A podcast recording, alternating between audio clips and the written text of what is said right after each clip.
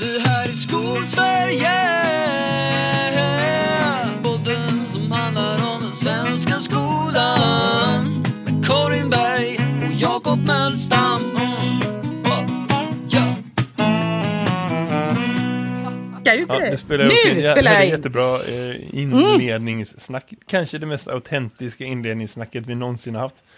Eh, Ja. Men så försvann det för att en av oss inte spelade in. Och så behöver vi inte prata mer om vad det var eh, det här är podcasten Skolsverige som finns på iTunes, Acast, Spotify och överallt annars där det finns podcast. Eh, och dessutom skolsverige.com där bara våran podcast finns. Eh, det här är eh, avsnitt, jag vet inte vad egentligen i ordningen. Men det är också del två i en serie i serien som vi än så länge har kallat Skolsverige pluggar, vilket kanske får bli ett riktigt namn. Ja, Som handlar om att du och jag, Karin, vi läser samma magisterutbildning och tänkte, ja men det kan ju vara innehåll. ja, eller hur? Och då har vi tänkt att du gör vi liksom några avsnitt under tiden. Vi ska gå en utbildning i två år och sen blir vi magistrar.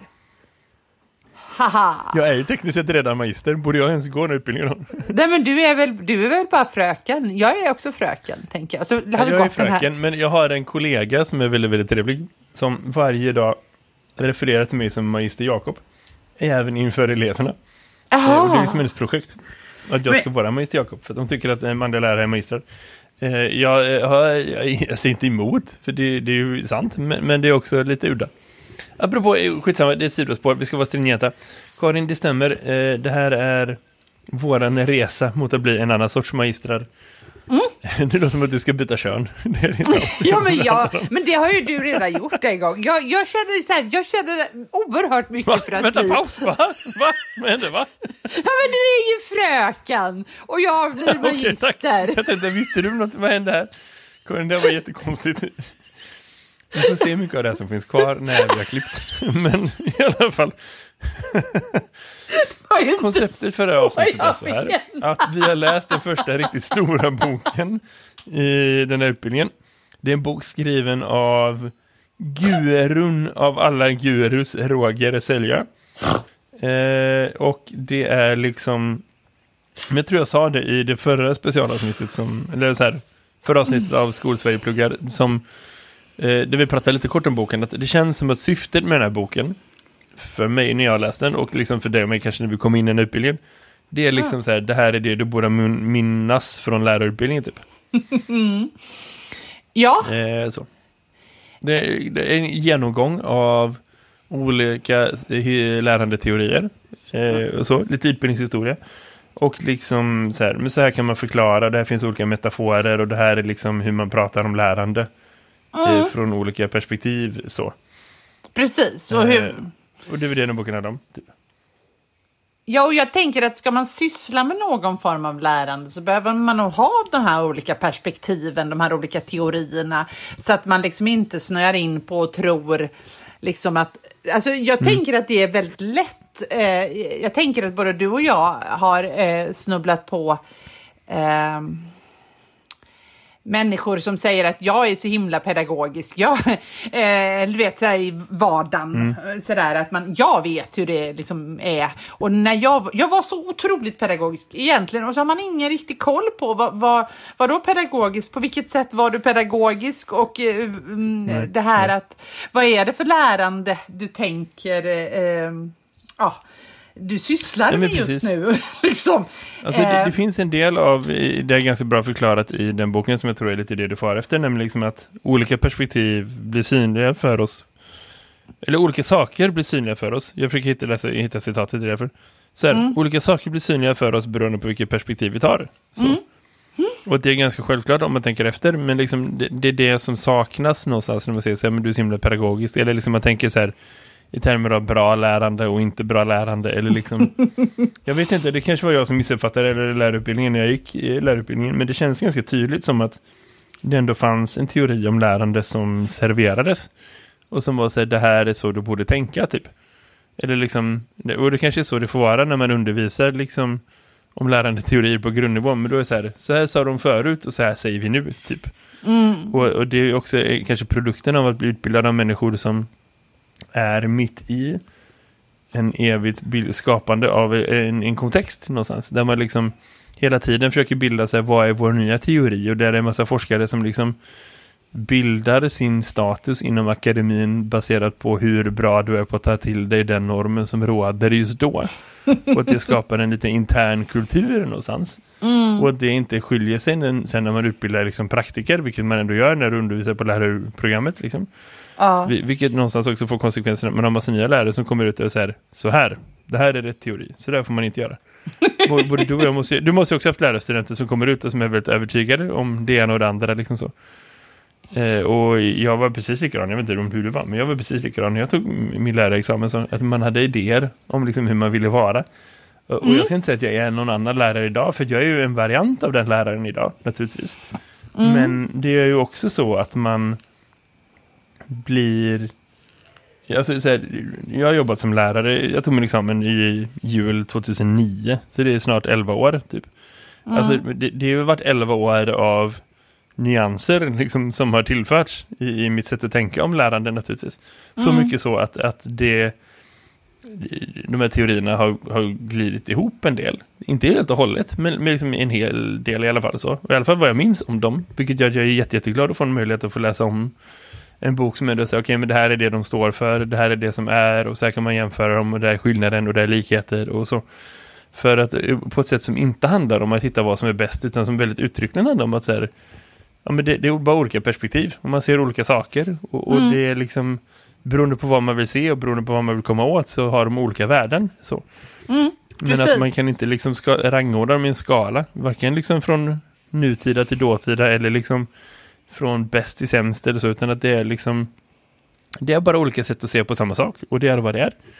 Eh, mm. så, och jag uppskattar det jättemycket för att det har hjälpt mig att reda ut mycket tankar kring uh, mitt jobb. Liksom så mycket mer än någon annan bok som man har läst. Liksom, vet, så här, man får någon bok av chefen så här, nu ska alla läsa den här. Typ. och så är det liksom någon metodbok som någon har lagt några månader på att skriva men som kanske aldrig skrivit en bok förut. Och det har verkligen ingen alltså, så här, förankring till akademi på det sättet som det här har. Det, det Nej, är stor men, skillnad. Nej, men, och jag tänker också sådär att eh, vad, jag, vad som slog mig, för att man, man, man har ju liksom, det är ju länge sedan man läste lära, äh, lärande teori. Alltså det, det, känns, mm. det kändes verkligen. Och jag, jag, jag minns ju att vi gick igenom liksom all, alla de här behaviorism och, och mm. liksom, mm. det är ju Dewey och det är Vygotsky och det är eh, Piaget och så vidare och utvecklingsstadier mm. och hit och dit, allt det här. Eh, men även till viss mån eh, lite Neurovetenskapligt perspektiv. Ja. ja. precis. Men det var en ganska liten del på min lärarutbildning. Däremot så kan jag ju säga, för att göra någon arg så hade man ju lärstilar dök väl upp där någonstans eh, mm. hos någon sådär eh, under min utbildning att vi fick någon, någon idé om att det här kunde vara en grej. Eh, men, men det som, som, eh, och Montessori var väl med i utbildningshistorien och lite så. Men, men det som, som, mm. som jag kände nu när jag läste det är ju hur väldigt få böcker som man har läst, metodböcker som man har läst, som beskriver mm. utifrån vilket perspektiv de har fångat sin metod.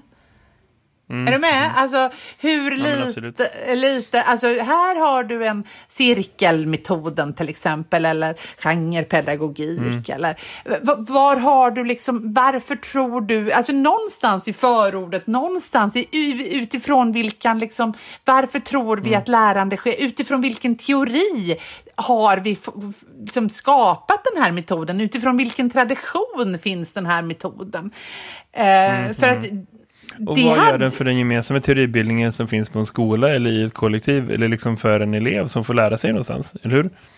Om man någonstans antar att liksom här, elever som går i skolan möter lärare från olika lärarutbildningar och olika liksom, professionella generationer, inte åldersmässigt men liksom olika idéskolor och olika grundutbildningar där man då får till sig olika delar.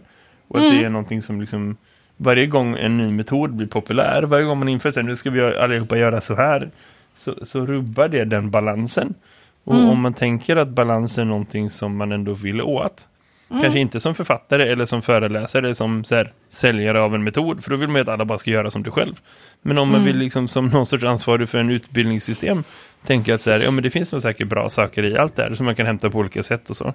Och att mm. liksom vi behöver, visst man kan se utveckling men liksom man får ändå jobbar med att balansera sig fram till en utveckling. Så, så Mm. finns det en poäng med att liksom redogöra för det och ha, en, eh, liksom, ha det som en föresats någonstans. Vad, är, vad finns det för teorier i det här? Vad finns det för grund i det här? Vad bygger, bildar det sig på?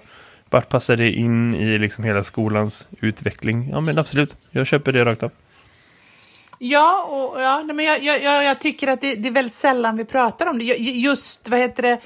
Eh, ja, nej, men, och just att jag tror att vi har liksom haft någon idé om att eleven ska konstruera, alltså konstruktivismen var ju väldigt präglad av min, min, min, min lärarutbildning, att, att eleven måste konstruera sin egen kunskap. Samtidigt som jag kom ju från eh, att dansa mycket när jag var ung.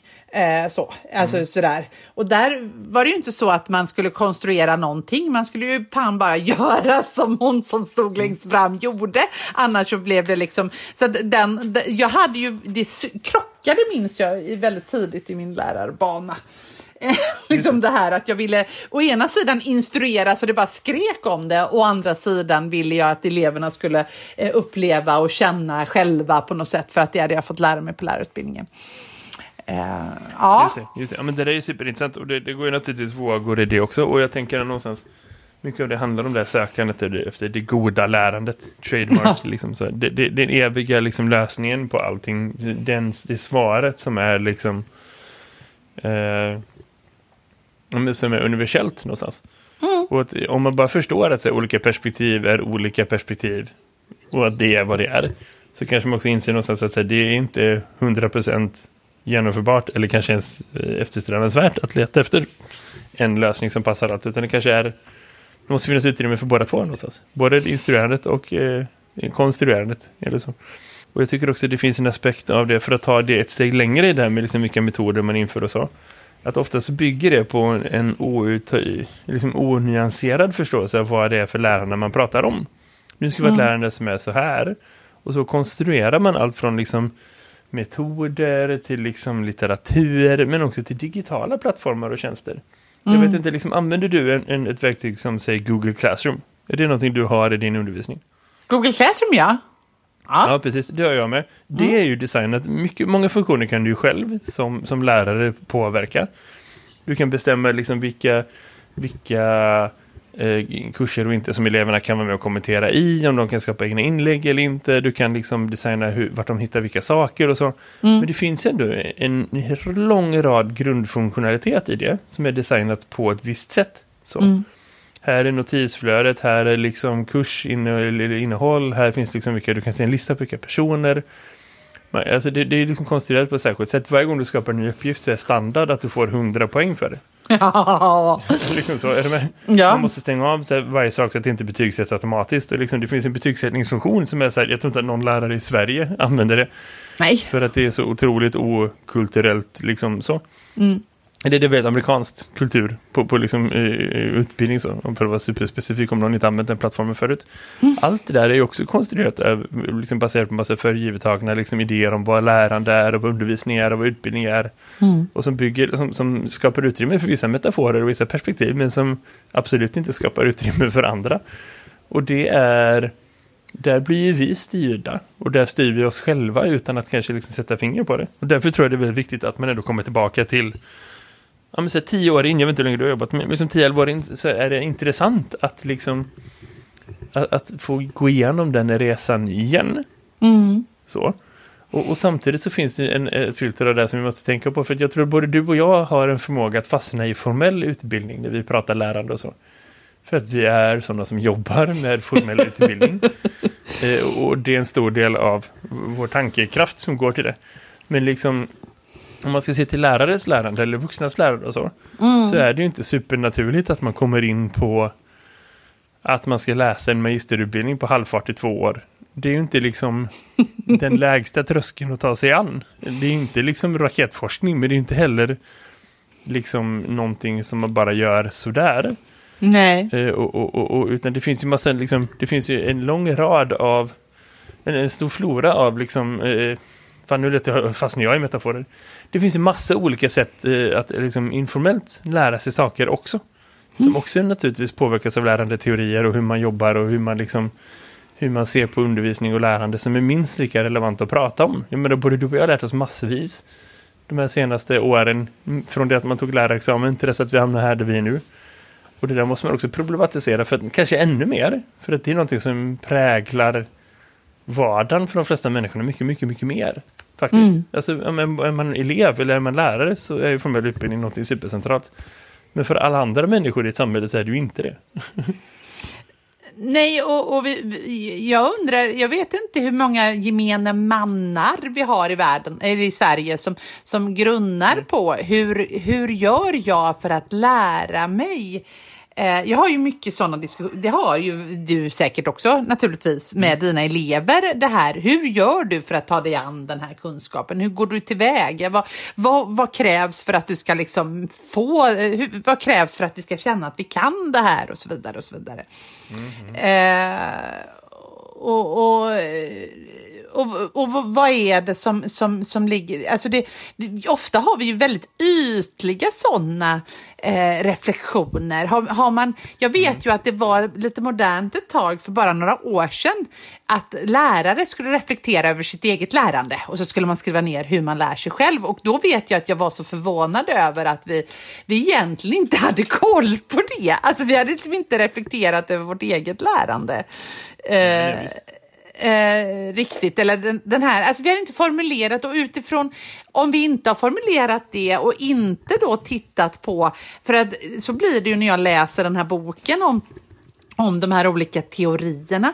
Eh, så blir det ju också sådär att man hel, eh, om man går till sig själv, vad, vad är det som funkar för mig? Vad är det som krävs? Det ett engagemang? Krävs det? Måste jag bygga? Jag kan ju förstå hur alla de här gubbarna har tänkt någonstans. Och tanten. Ja, ja visst, visst, absolut. Och, Eh. och också, man måste också lägga till att, att liksom, man förstår varför de har blivit stora. Så. Ja. För att det har ju funnits någonting i det, eller hur? Ja men absolut. Alltså. Eh, och, men, och, men då menar jag faktiskt allihop. Det är ju liksom inte så att jag, jag förstår ju precis varför man lär sig liksom eh, alltså det här med behaviorismen, alltså tävlingsmomentet eller belöningen eller liksom det här. Det, det förstår jag fullständigt att liksom man lär sig alfabetet först för att då får man en godispåse. Det, det är liksom... Men alltså, så här, eh, eh, det, det är verkligen så, men, men det är också liksom någonstans man måste tänka sig, vad är det för lärande man vill åt? Så. ja, Och det, Eller är hur? den kontexten som det handlar om någonstans. Alltså, jag är superödmjuk inför alla de här teorierna eh, just för att det... Jag, jag känner nog att jag använder allihopa regelbundet på olika sätt och till olika syften. Så. En grej som jag snappar upp från är är superspecifik apropå liksom det som jag skulle länka till behaviorism i alla fall, nu är inte jag någon så här scholar of liksom lärande teorier, men ändå. Det är, jag hade en kollega på min förra arbetsplats som var extremt fyrkantig med vissa grejer. Eh, Och jag inser nu när vi inte längre jobbar ihop att jag har anammat många av de fyrkantigheterna. Eh, En sån grej är liksom när man får en ny grupp och ska liksom sätta ett klimat med goda liksom gott studie, eller vad ska man säga så här, beteende i ett klassrum. Liksom så. Så, så eh, är det en grej att liksom, varje gång man försöker samla en grupp elever så. Att, att liksom, han var supernoggrann med att eh, liksom inte ge sken åt negativt beteende så. En del elever som fortfarande sitter och pratar, någon som är vän någon annanstans, någon som håller på med fel grejer, någon som liksom är, är så. Utan han, han gjorde en poäng av att så här, de här grejerna är det jag förväntar mig. Och när du gör det, då berömmer jag dig. Så du kan vara så här, bra Karin, bra Jakob, nu visar du det här. Så gick han igenom hela gänget varje gång. Tills dess att de var där. Och när det var, när det nått igenom, 80% och 20% fortfarande inte fattade att det hade börjat. Då förklarade han så här, okej men ni som är kvar, nu väntar jag på er. Jag vill kunna berömma er för bra skolbeteende också. Och då behöver ni göra det här och det här och det här. Okej, det gör de. Bra, nu är du klar. Bra jobbat. Bra, bra. Vet, Det är superbehavioristiskt, men det funkar. nej men Och det gud ja. sätter ett klimat där man har en roll på ett helt annat sätt. Och det är så här, man är inte den som gnäller. Man behöver inte vara den som börjar vara tråkig och du vet så här, gammal lärare, liksom praktika, så här, le inte före höstlovet. Man man behöver inte vara den läraren, utan man kan vara här, den som är positiv och den som är trevlig och den som de får förtroende för. Man kan komma vinnande ur de första månaderna tillsammans med en grupp. Genom att vara den som också visar så här, men fint, det här är bra. Och det där, så. Och, och det där bygger ju supertydligt på, på liksom vad som funkar och inte på ett väldigt så här grundläggande plan. Det är precis de här supersimpla beteendena liksom så. Problemet med den teorin är att det hade ju aldrig gått att bygga ett helt utbildningssystem på det. Ant, in, inte på liksom syftet med att så här, det du ska lära dig i skolan är att vara tyst i början på lektionen. Det är inte det det handlar om. Det Nej. är inte därför vi är i skolan. Och det är ju ingen människa som med all, på allvar tycker det heller. Men det är ett jätteeffektivt sätt att lära en väldigt enkel grej som man inte behöver göra så jävla komplicerad. Och liksom, Ja. man går in i en fallgrop någonstans rent metodiskt om man liksom så här, ska börja prata om liksom moral eller liksom, vet, etik eller liksom hur man är som människa bara för att liksom man ska försöka få ordning på elever på det sättet. För det handlar inte om det. Det handlar inte om respekt mot gruppen. Det handlar inte om respekt mot din lärare. Det handlar bara om att så här, vissa beteenden behöver övas in. Och det är inte så svårt. Och när det väl sitter så är det supernaturligt. Men då- så det är bara ledarskap liksom. Ja men eller hur, och jag tänker ju just precis, liksom, jag har tänkt ganska mycket på just det, för jag har också i vissa beteenden, precis den känner jag väldigt väl igen mig i. Alltså när jag, jag har ju mycket hemmasitt, alltså den problematiken att man inte kommer till skolan, man skolkar eller så. Då ringer jag ju och säger jag saknar dig, jag skäller inte, jag liksom, och, all, och liksom eh, stora applåder när man kommer, man gör det liksom, alltså du vet med vissa, andra vill ju inte absolut inte ha det, men med de som man känner att det funkar med och sådär. Alltså att det blir en belöning när man kommer till skolan på något sätt, att det ska liksom va, kännas att man, det gör skillnad när man kommer dit. Men jag tänker just på det att i, inom just behaviorismen så pratar man ju om att det man lär sig är beteenden. Och då är det ju just att när du ska lära ut ett visst beteende så är det kanske behavioristiskt du behöver tänka. liksom, förstår du? Alltså, sen är det ju andra saker när man ska lära sig, när vi ska minnesträna, råplugga, någonting som vi behöver kunna, till exempel multiplikationstabellen, eller du behöver kunna vad som är ett substantiv och vad som är ett verb, eller du behöver kunna Alltså det här, eh, alltså faktiskt vissa, eh, vissa författarnamn du behöver kunna. Alltså det här råplugget som du behöver för din bildning för att förstå världen. Du behöver kunna vissa huvudstäder och så. Då kanske du behöver ha lite neurologisk koll på hur hjärnan funkar. Eh, Medan när du ska kunna någonting annat så använder du någon annan teori. När du behöver förstå helhetsgrepp och så vidare. Eh, men det, är därför jag, därför funderar jag lite på om inte lärande är så himla komplext.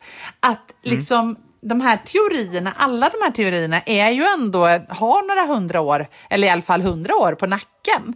Inte några hundra år, men de har hundra år på nacken. Och frågan är om de inte egentligen allihopa på något sätt liksom tillsammans någonstans, inte riktigt för att, men ändå, jo faktiskt, eh, ringar in eh, vad det är som, och det, de kan liksom inte utesluta varandra överhuvudtaget egentligen. För att eh, liksom, även om vissa pratar om transfer och andra säger att det finns inget transfer så kanske det är så att det finns i vissa situationer människor som inte lyckas transföra sina kunskaper. Är man skitbra på att koordinera sina rörelser för att kunna Mario, vad heter det, Mario Kart eller Mario Bros. Alltså så här, det, att transföra det tänkandet, den problemlösningen till något annat, det kräver en extra dimension, det kräver någonting mer.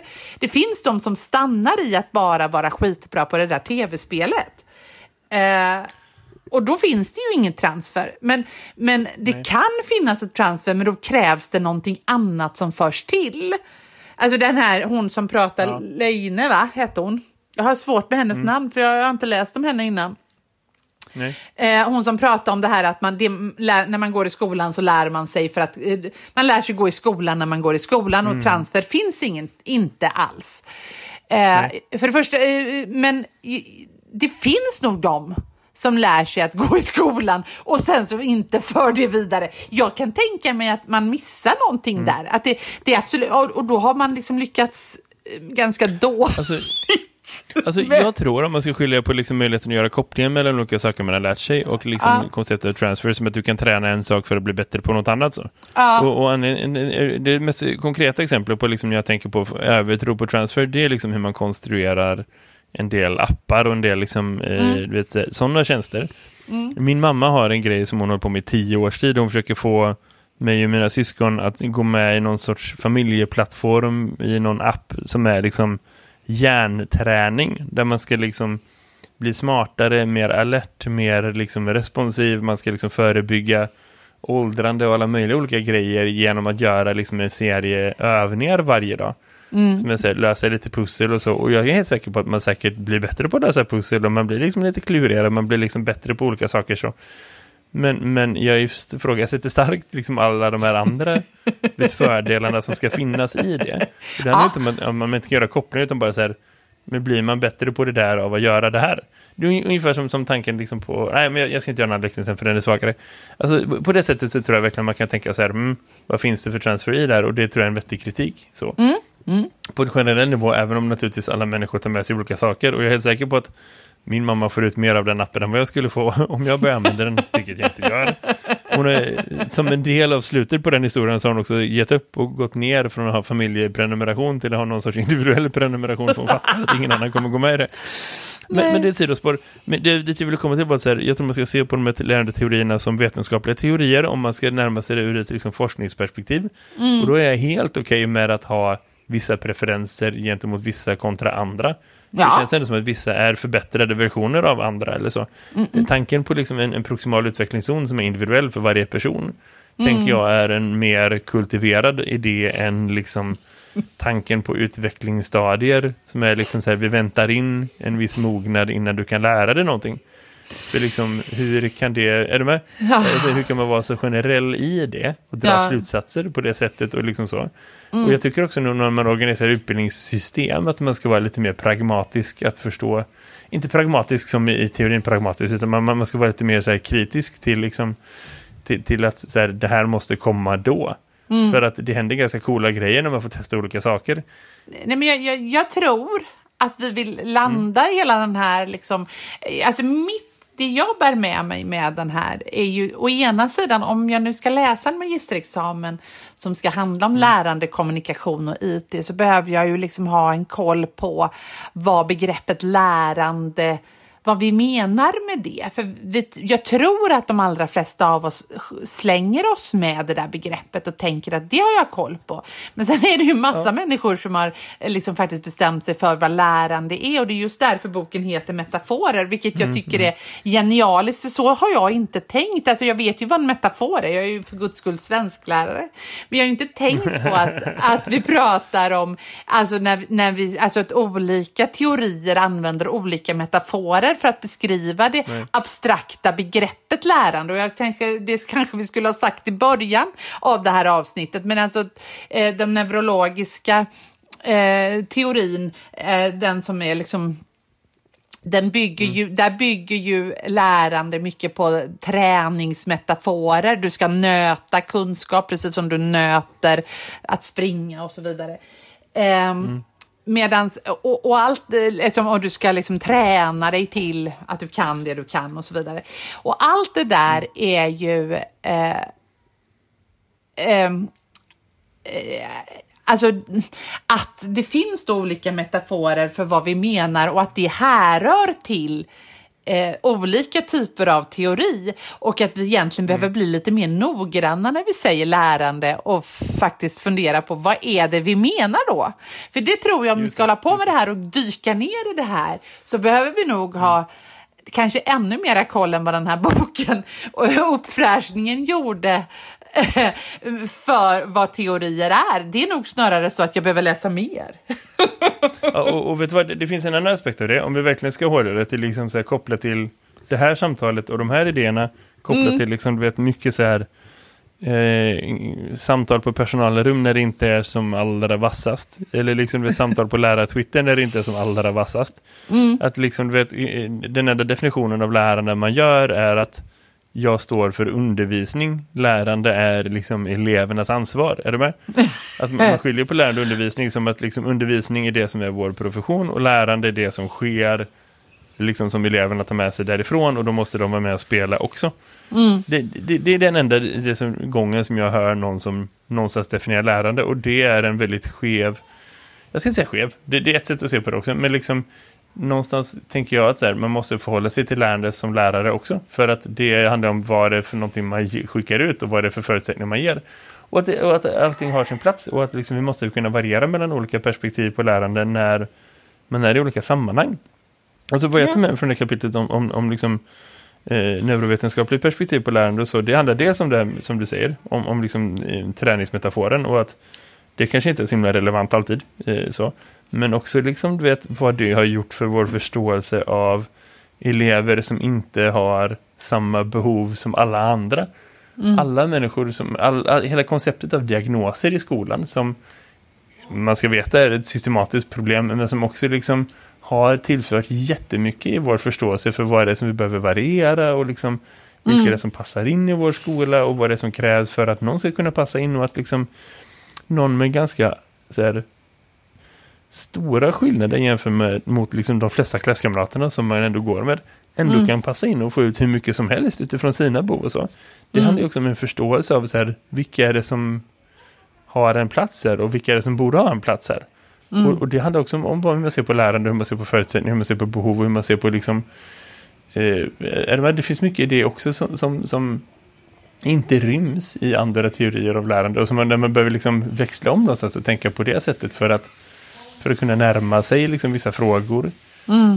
Eh, och, och jag tror att det är att, att, att bli bättre på det som kollektiv, som arbetsenhet, som liksom som, som lärarkollegor på en skola, som liksom organisation, som liksom huvudman någonstans. Det kräver att man tar en mycket, mycket större intresse för lärande än att bara skriva av det som att säga, jag jobbar med undervisning och allt annat är humbug liksom. Och jag tror inte man menar det heller, fast Nej. att det är som man uttrycker sig. Ja, men det Nej. är intressant. Karin, vi ska inte bli för långrandiga i det här. Eh, kan varmt rekommendera att läsa boken. Jag ger den 6 av 6 teorier. S- nej. Eh, när, för nu tyckte Bosse att vi skulle sluta, men han sa det så roligt, Jonas eh, Linderoth, att, som är lärare på den här utbildningen, han sa det så roligt att undervisning kan ju ske alldeles utan att någon lär sig. Eh, ja, där sa min hund att vi ska sluta och ingen gick, Bosse. Eh, kom hit! Det låter Eh. Ja, så eh, det var roligt att prata om den här boken med dig. Så får vi hoppas att det blir någon annan bok vi ska läsa en annan gång. Det lär ju hända. Ja. Eh, Karin, vi tackar här. Eh, vi rundar av. Eh, tack för att ni var med oss ännu ett avsnitt så hörs vi igen med ett vanligt avsnitt nästa vecka. Ha det gött, hej! Hej då! Det här är Skolsverige